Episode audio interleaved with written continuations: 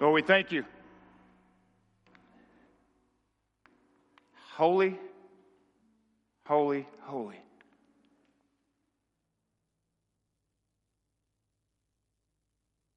A preparation now as we recognize that, that of the things to come for eternity, of an adoration. This is above, above all things that we adore. We pray that even as we continue in this service this morning, whether it's through communion or through your word, that it heightens that. It brings it to the forefront of our minds that you are a God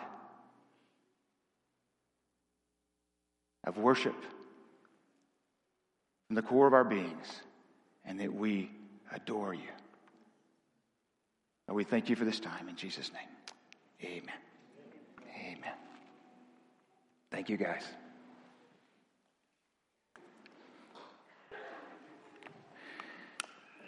So we continue our series in Acts, and I know for some of you, uh, and we realize as a staff when we say we're going to do a series on something, uh, you, sometimes we don't give an end date, sometimes we do. We did give one to this one, which was September 10th, but it's we're only in Acts 14. So, and there's 28 chapters. So, you see how we do this now, but we believe the Lord is going to allow us to continue that. We'll, we'll, you'll come in one Sunday and we've stopped preaching on it. So there you go. So we'll just see what the Lord's up to in that. We'll be in Acts 14 today, and it's about a city. I'll give you a little backdrop before we read it. It's going to end up being in the city of Lystra. And it's a city that's now in modern day Turkey. And at that time, it was a fortified uh, Roman outpost. It was about 18 miles south southwest of Iconium, which may not mean anything to you, but it, but it is another place where Paul and Barnabas, we'll read today, was run out of. There was a lot of those places. I mean, Paul would show up, there wouldn't be a riot, but Paul showed up, there became a riot. Okay? That's kind of how he lived his life. And so he got run out of a, a lot of places. And one of the things about them, the Lysonians spoke in ethnic languages, and there's a very mixed ethnic group there in this town and in this city. But it was in contrast to more heavily populated along the Mediterranean coast, they had more or less got, done away with their ethnic languages and moved more to Greek and had adopted what was really the, the, the, uh, the speech of that time. Again, it was made up of, of, of mostly uh, ethnic groups, but they understood Greek the best we can understand. They still understood Greek because Paul's going to preach to them, as we'll see here in just a minute. And one little side note here, it may not have anything to do with the story today, but just a little side note Lystra uh, was the home of Timothy. And most likely, he and his mother were converted during the time of, of the story we're going to read about here today of Paul and Barnabas. Uh, and Timothy, uh, our understanding, was from a mixed, uh, mixed racial uh, background, with his dad being Greek and his mom Jewish, so it fit into that specific area. And as far as we know, and, and let's see in Acts at least, but as far as we know, this is the first time that Paul is going to preach the gospel to really a, an entirely pagan audience, even though there will be some Jews there, but not because they're there to listen, not because they're necessarily citizens, they're there for other reasons, as we will read. And there was not a synagogue, as best we can tell, there. And so, most likely, they preached outdoors. So, it was a little different than what they had been doing. Usually, they had met at the synagogue and would preach there.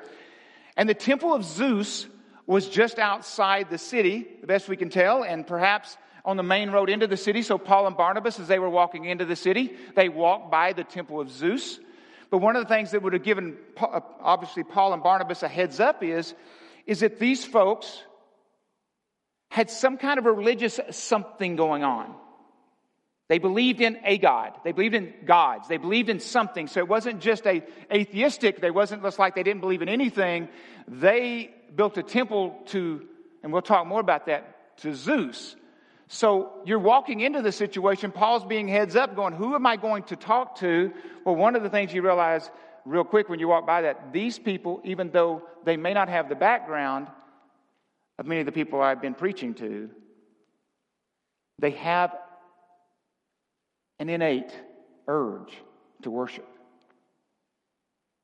So, with that said, let's read Acts chapter 14, uh, verses 1 through 20.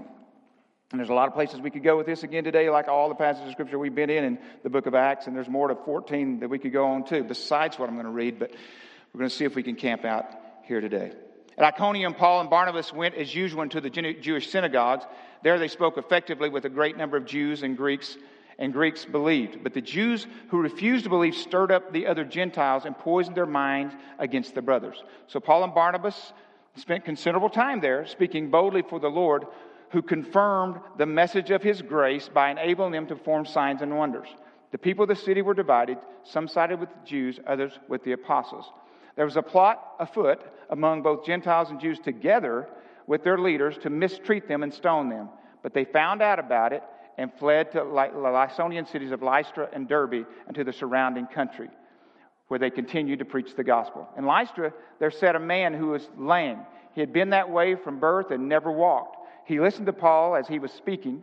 Paul looked directly at him, saw that he had faith to be healed, and called out, Stand up to your feet. At that, the man jumped up and began to walk. Now, just to say this, Acts chapter 3, we see Peter doing almost the same thing, don't we? We see Peter coming into, in, going to the synagogue or going to at the time of prayer like they normally do at 3 in the afternoon, and there was a crippled man there from birth. And ultimately, what he says to, Peter says to that crippled man is, Look at us. Not look at us, but look at us. And so it seems very similar to how God uses these miracles. So I just wanted to give you that kind of a backdrop and similarity there. But in verse 11, uh, so we'll continue there. When the crowd saw that Paul, what Paul had done, they shouted to in Lysonian language, "The gods have come down to us in human form." Barnabas they called Zeus, and Paul they called Hermes because he was the chief speaker. The priest of Zeus, whose temple was just outside the city, brought bulls and wreaths to the city gates because he and the crowd wanted to offer sacrifices to them. But when the apostles Barnabas and Paul heard of this, they tore their clothes and rushed out into the crowd, shouting, Friends, why are you do- doing this? We're only human, like you. We're bringing you good news, telling you to turn from these worthless things to the living God who made the heavens and the earth and the sea and everything in them. In the past, he let all nations go their own way, yet he has not let himself, he has not left himself without testimony. He has not left himself without testimony. He has shown kindness by giving you rain from heaven and crops in their seasons. He provides you with plenty of food and fills your hearts with joy. Even with this, even with these words, they had difficulty keeping the crowd from sacrificing to them. Then some Jews that came from Antioch and Iconium had won the crowd over. They stoned Paul and dragged him outside the city, thinking he was dead. But after the disciples had gathered around him, he got up and went back to the city. The next day, he and Barnabas left for Derbe. Everywhere Paul went, like I said, there seemed to be some kind of riot seemed to break out. There's mixed reviews even in this passage of scripture about Paul, right? I mean, one moment they're what? Worshiping, and next moment he's outside the city gate and they're and they're stoning him. And but Paul, the word says here that Paul and Barnabas came to this crippled man, and again, he had never walked, he'd never been on his feet. Probably the people had been seeing him set wherever he was all of his life. It doesn't say exactly what his age is.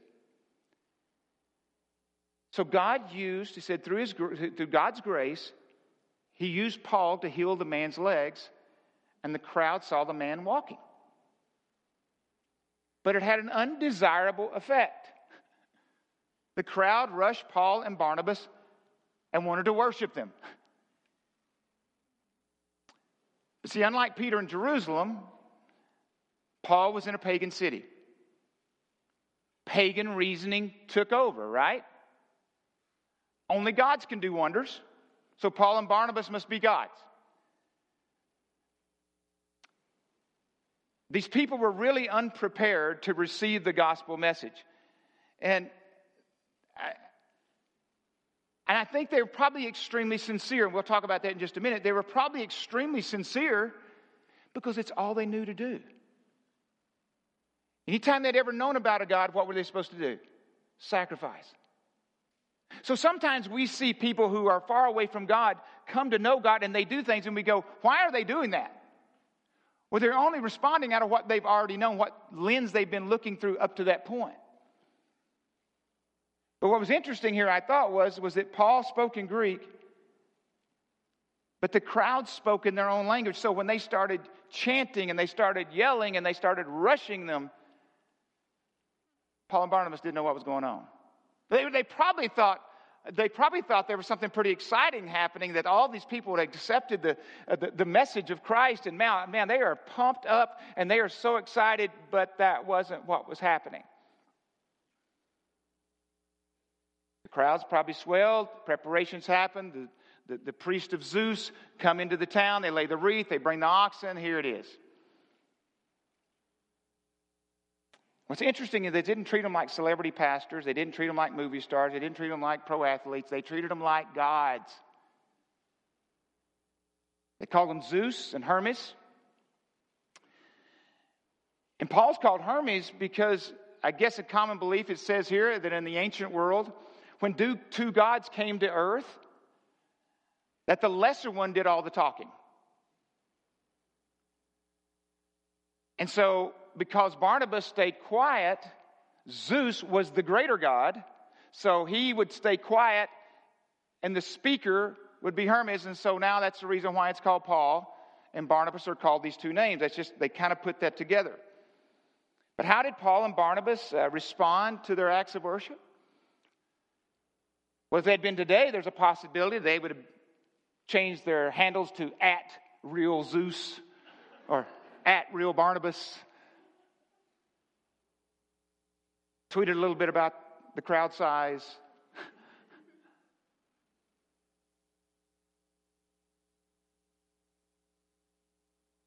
yeah, that's not what happened.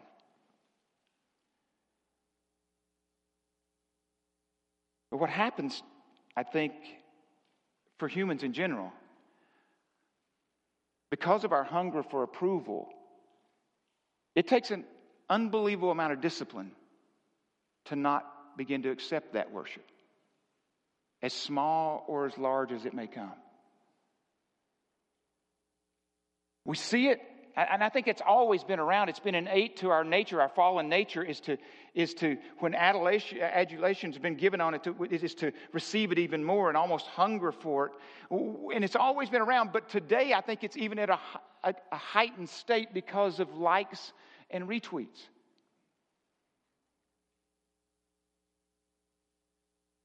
The need to be liked.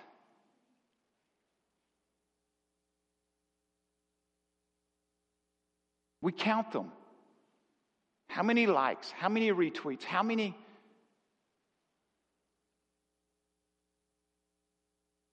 I believe one of maybe one of the most significant hindrances to Christian witnessing today is our hunger for human approval. Because we'll very rarely, if ever, want to speak the truth to people. Because that may mean rejection. And when we kind of run from rejection, don't we? We hunger for acceptance, but we run from rejection. We're never going to ask people to repent of sin because the last thing they want to know is that there is sin in their life. And we've said this many times here if repentance is the only answer, another pill, another coach, another something, not going to help them. Jesus' first sermon, repent, for the kingdom of heaven is at hand. Peter's first sermon, repent. But we, if we're not careful, we begin to take that out of our, out of our conversation. Why? Because we want to be liked. We're looking for approval.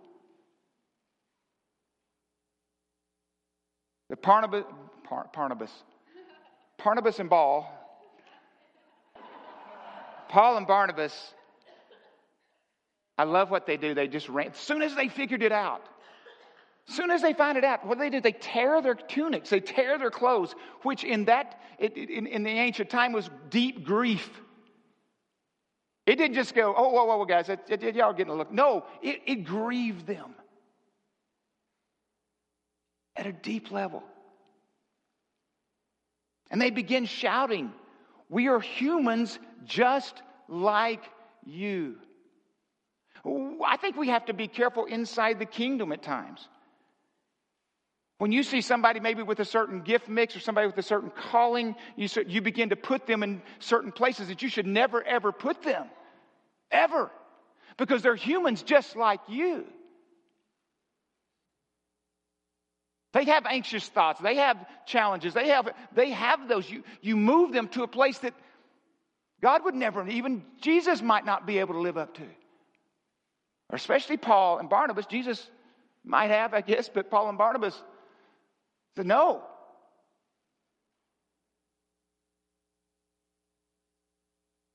But apparently, the Apostle Paul had been liberated from the need to be liked. He had been liberated from the need to possibly be respected. Because as we read this story, Paul would rather be stoned than be worshipped. I'd rather die, Paul says, by his actions, not his words, his actions. I'd rather die than you worship me instead of worshiping him. I've said often here over the last year or so, from, I think it's Francis Chan said, we have made, because of celebrity pastors and different things, and I'm not saying those pastors have allowed, wanted themselves to be in this position, I'm just saying it's happened. We have a tendency to be real comfortable with Moses, but not real comfortable with an almighty God. We want to be comfortable with God's messenger. We just don't want to be, we just don't want to have to sit down and sit at the foot of an almighty God. We've, we've, we are a culture of comfortable with Moses.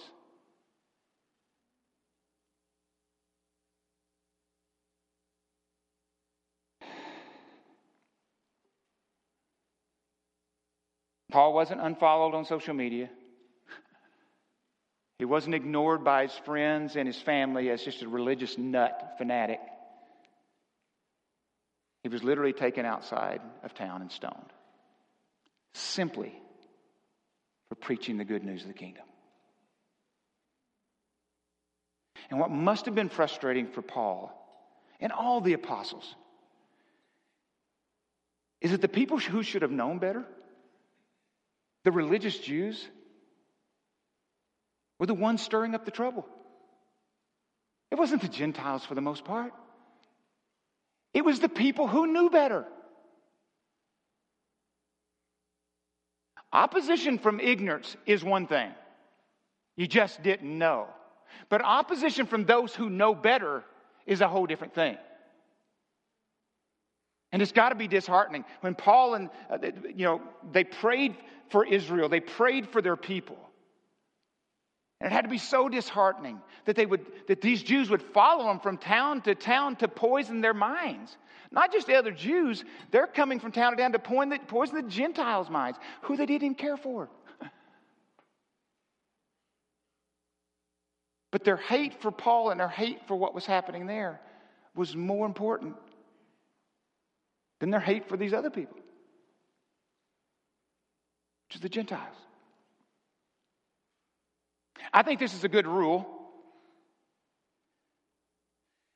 Is to use wisdom and discernment. And of course, I think all wisdom comes from God, and, and, and discernment comes from the power of the Holy Spirit in our lives. But use wisdom and discernment when it comes to acceptance and rejection. Look at them both with wisdom and discernment. Use wisdom and discernment when it comes to followers and enemies. Balance them both out. When it comes to praise and criticism, use wisdom and discernment. And we look at these people, the pagans, if you will, And the definition of a pagan is, is someone who worships many gods or who worships nature and the earth. And the difference between preaching to the Jews, who obviously were religious, and preaching to the pagans was significant. In the synagogue, they taught of the revelation of God in the Old Testament and preached Christ and Him crucified and Him resurrected. You go back and look at Peter's messages. I mean, he's, he's, he's, he's going right. He said, you, you've, and Paul too, you've known about this. You've known about this.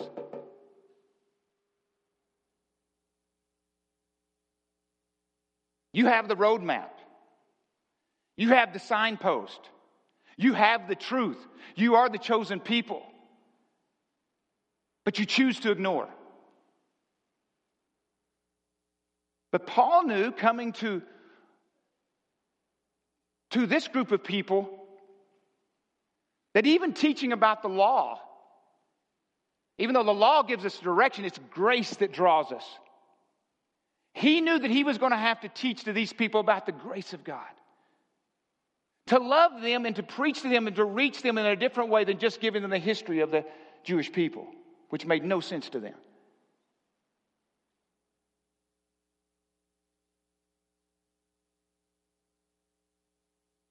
The crowd's response to his message, or especially, don't even know if he heard, they heard the message, they just saw the miracle, illustrate, illustrates the, process, the, the, one of the biggest challenges or problems of communicating with people with a non Christian background. Because unless the Holy Spirit ultimately opens up their hearts and minds to receive and understand the gospel message as true, because really miracles are to point to Jesus. Miracles are not miracles just in themselves.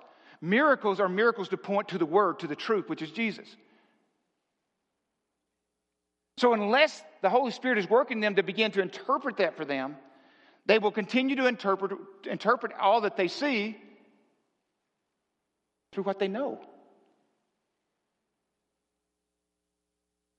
But what I love about what Paul did here, he tells them in the past, guys, God has let all the nations go their own way. Yet he has not left himself without testimony. God has not left himself without testimony. Paul preached the living God, not the God of vanity, not the God who is lifeless, not the gods who are useless. I mean, it made sense to them, and it should make sense to us, I think, especially as Christians, because we believe in the creation of God, that there is a, there's a creator.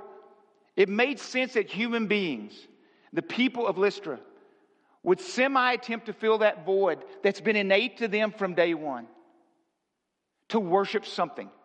I mean, look over the history of the world. People wanting to worship. And I'll say this, just you go, you go, well, well, that doesn't mean that there is a God. I, you're right. Just because I have hunger doesn't mean there's food, but it's a pretty good sign there probably is food because I have a, a, a innate hunger for food. So when people have a hunger to worship something, to worship a God, there's a pretty good sign that there is a God.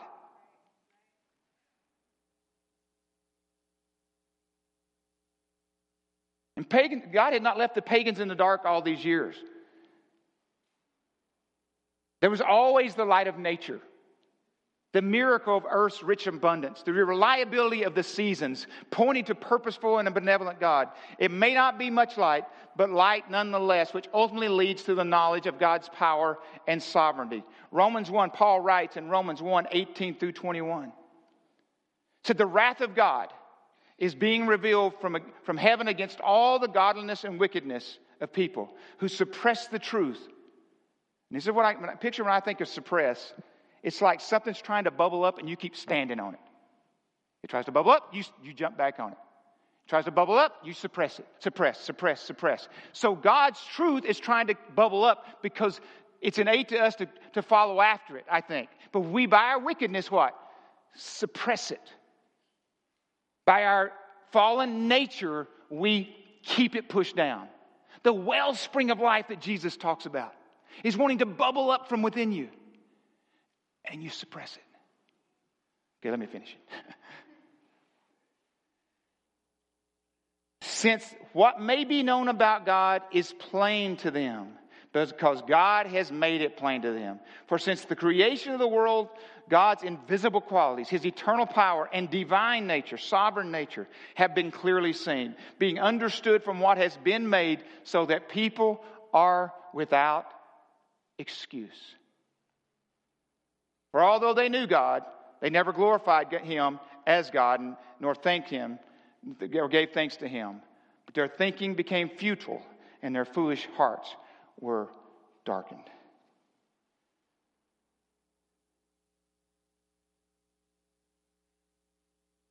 You know, we look at idolatry and we look at these pagans, and idolatry is a obvious in, in nature is worship. That's the reason why you do it. Idolatry means that you're going to worship something. And it could be the worship of the sun, it could be the worship of the moon, the stars, the powers of nature like Zeus and Hermes,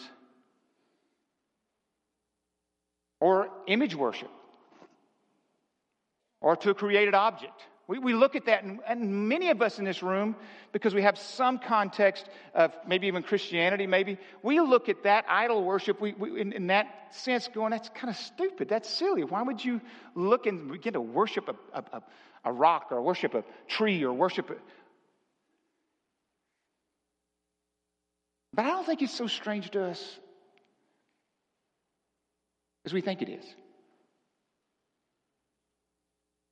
Some of you, I would guess, in this room have been sacrificing yourself at the foot of an idol a long time, and it's killing you.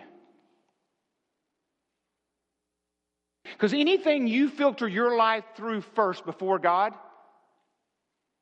your career, a sport, and that doesn't mean if you're a kid, it could be another sport once you're older. You, you want to do that first. You filter things through that. How am I going to get to do that?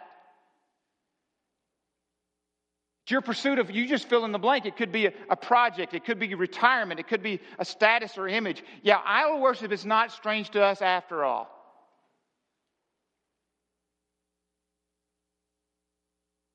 It's a lens you look through first. It could be politics, it could be a lifestyle.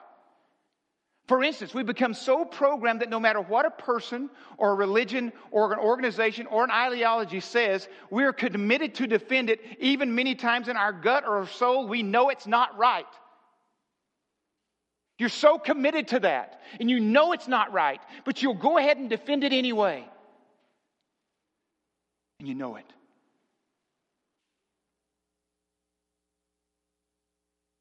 You know it at your core. You know it at your soul level. You know that you disagree, or at least have a deep pause in that moment. But you're afraid to disagree due to the possibility of disturbance of your social group or family. Would you rather hold a concept as an idol or follow after God? And for some of you today, me mentioning this or preaching about this is not the first time in recent days you have thought about this.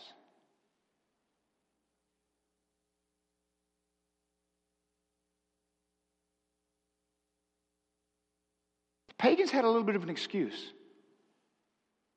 of why they worshiped idols because they had not heard about Jesus. But where are we? Why aren't we there?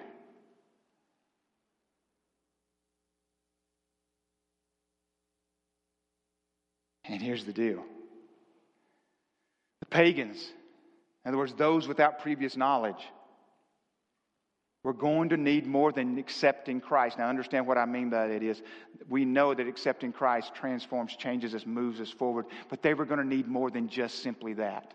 And, and again, I am not minimizing when I say simply here who Christ is.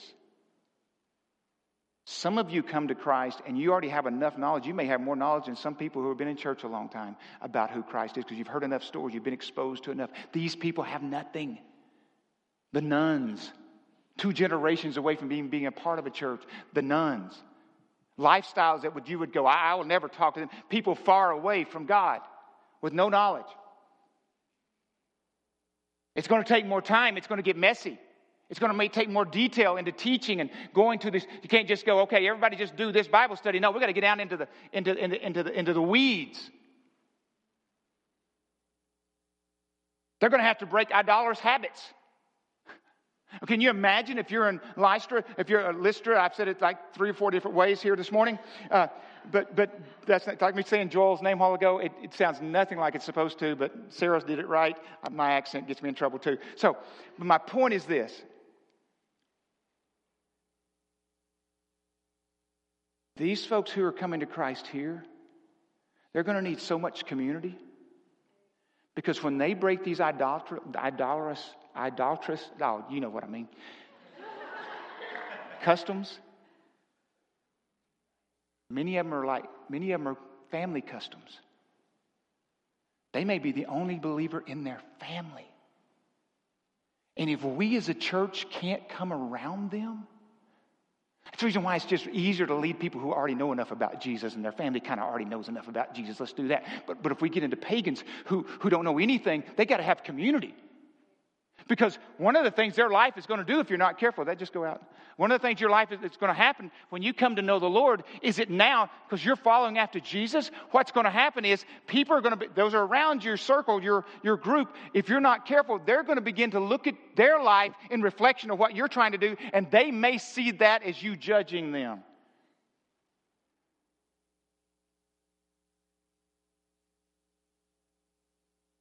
All you want to do is give them grace. And all you want to do is the love of Christ to come flowing out of you. But the word says to some it's going to be the fragrance of life, to others, the fragrance of death. That's the reason why the body's so critical, especially if we're going to reach people far away from God who have no knowledge. Because where are they going to hang out? Where are they going to go? But we're too afraid to get connected to, and we're afraid to, at times, if we're not careful, we're too afraid. I remember when I gave my life to Christ in, in 86, and then 80, that many of the guys knew me there at Alumax, the aluminum mill I was working at. I'd been there about six months, and I was the cussingest, drinkingest, just, you, you know, I, I, would throw fits. I had a real major anger issue uh, for whatever reason. Maybe it's because I was married to Jan. I don't know if that's what caused it. I didn't have it before. That is not true. She is, she, it is through her it is through our marriage and the birth of our child. Obviously, the Lord used that, and she was an unbelievable witness to me way before I was a Christian. I'm messing with you on that. But, but I did. I had an anger, unbelievable anger issue and throw fits at church. I mean, church, not church. I wasn't going to church, at, at Alumax. But when I came to know the Lord, I'm in a group of guys who nobody was a Christian. And at first it was weird because I was the fanatic. I didn't go to the state baseball, softball tournament. I played shortstop for them. Uh, you know, go to Little Rock. I didn't go because we were having a, uh, what was it called, Jan? Uh, lay renewal weekend at, at, our Baptist church. So I said, I can't go, guys. I'm doing it. They thought, you, you're weird, man. What's happened to you? But before I left there, and I told somebody the other day, I still miss it. I stayed there another five and a half years. And God gave me a ministry there to this day like none I've never had to lead people to Christ, to be the pastor of the hot mill.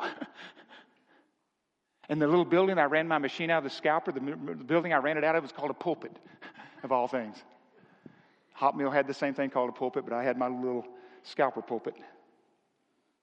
But I remember the hardest one for me was, was my brother. My brother's six years older than me, sitting out on his deck there in Wake Village, Texas, after I'd come to know Christ. And Mike was heavy drinker, a lot of different things, but I loved him to death. And he's wanted to introduce me to alcohol, to be honest with you, and used to buy it for me when I was 16 and 15, and he was 21, 22.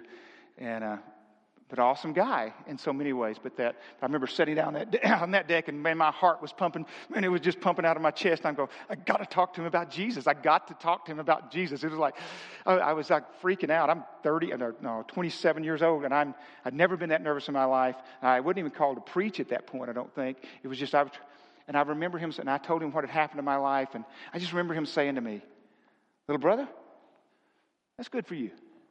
That's good for you. Glad you did that." That's not for me. But he didn't know. We were going to send the hound of heaven after him. and about a decade later, I don't know what it was, he came to know Christ in a wonderful way. And, and I think he's on the board of the Nazarene Church in Texarkana now. But, but my point is this when we come to Christ, especially when we have no support system, whether it's at work or our recreation or social, or especially in our family, this body plays such an unbelievable role. But Paul knew who he was speaking to. That's the reason why we're at renovation. We're looking at, when we talk about the five C's, I don't have it up there today, but we talk about, we've got to talk to people for, who've never even heard about God, who's ignorant from Him, to those who just want to live and go behind the enemy line somewhere and just go, teach me to do that. So we believe we've got to minister to everybody. A place where answers can be given the best we know how through the power of the Spirit to transform their lives. So that's why we're trying to do what we do. But Paul knew, man. I can't preach to them about the Old Testament and Jesus, Jesus crucified and resurrected the same way I did to the Jews. Just can't.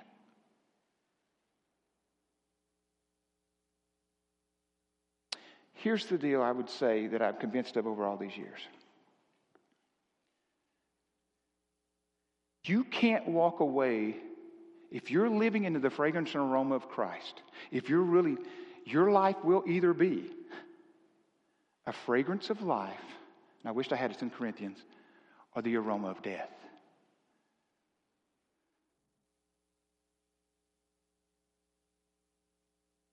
Because people can't walk away when the Holy Spirit is right, I believe, living and thriving in a person's life.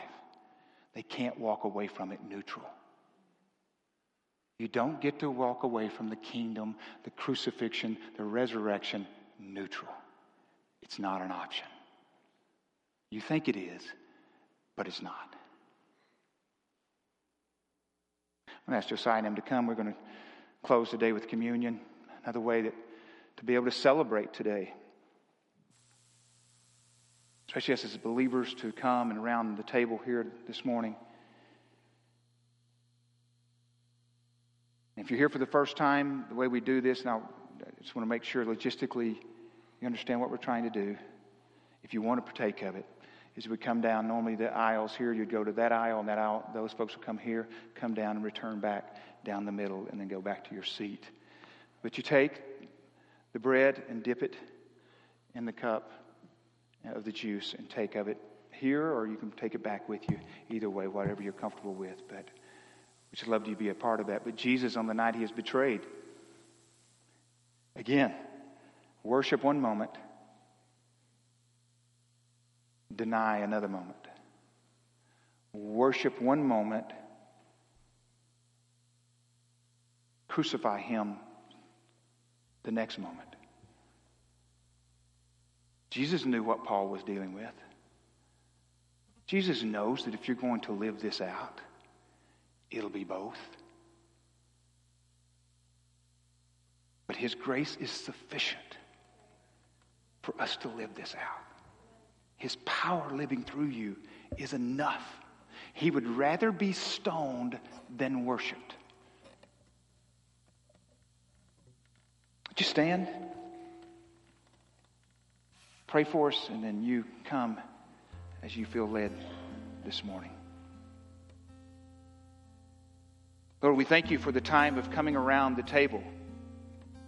Is the example you set for us on the night you were betrayed.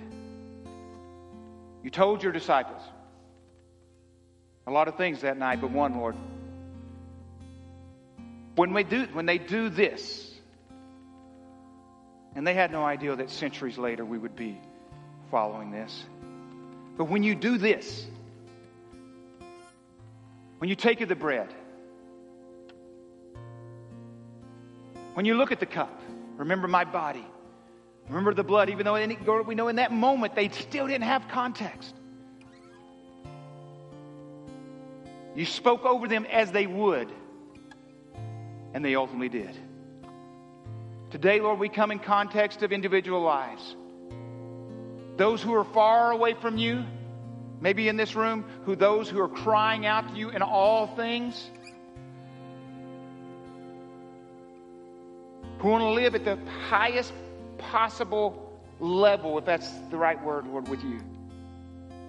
And Lord, it's just a bunch in between. Standing on that, straddling that fence, Lord. Lord, I pray as they remember back right now, right now, in your name, Jesus, remember what you have done for us and then to give thanks. We do this today, other day, Lord, from our children to elderly, Lord. We're one body, for one purpose to glorify you and to love our neighbors ourselves. Thank you, Lord, for this time.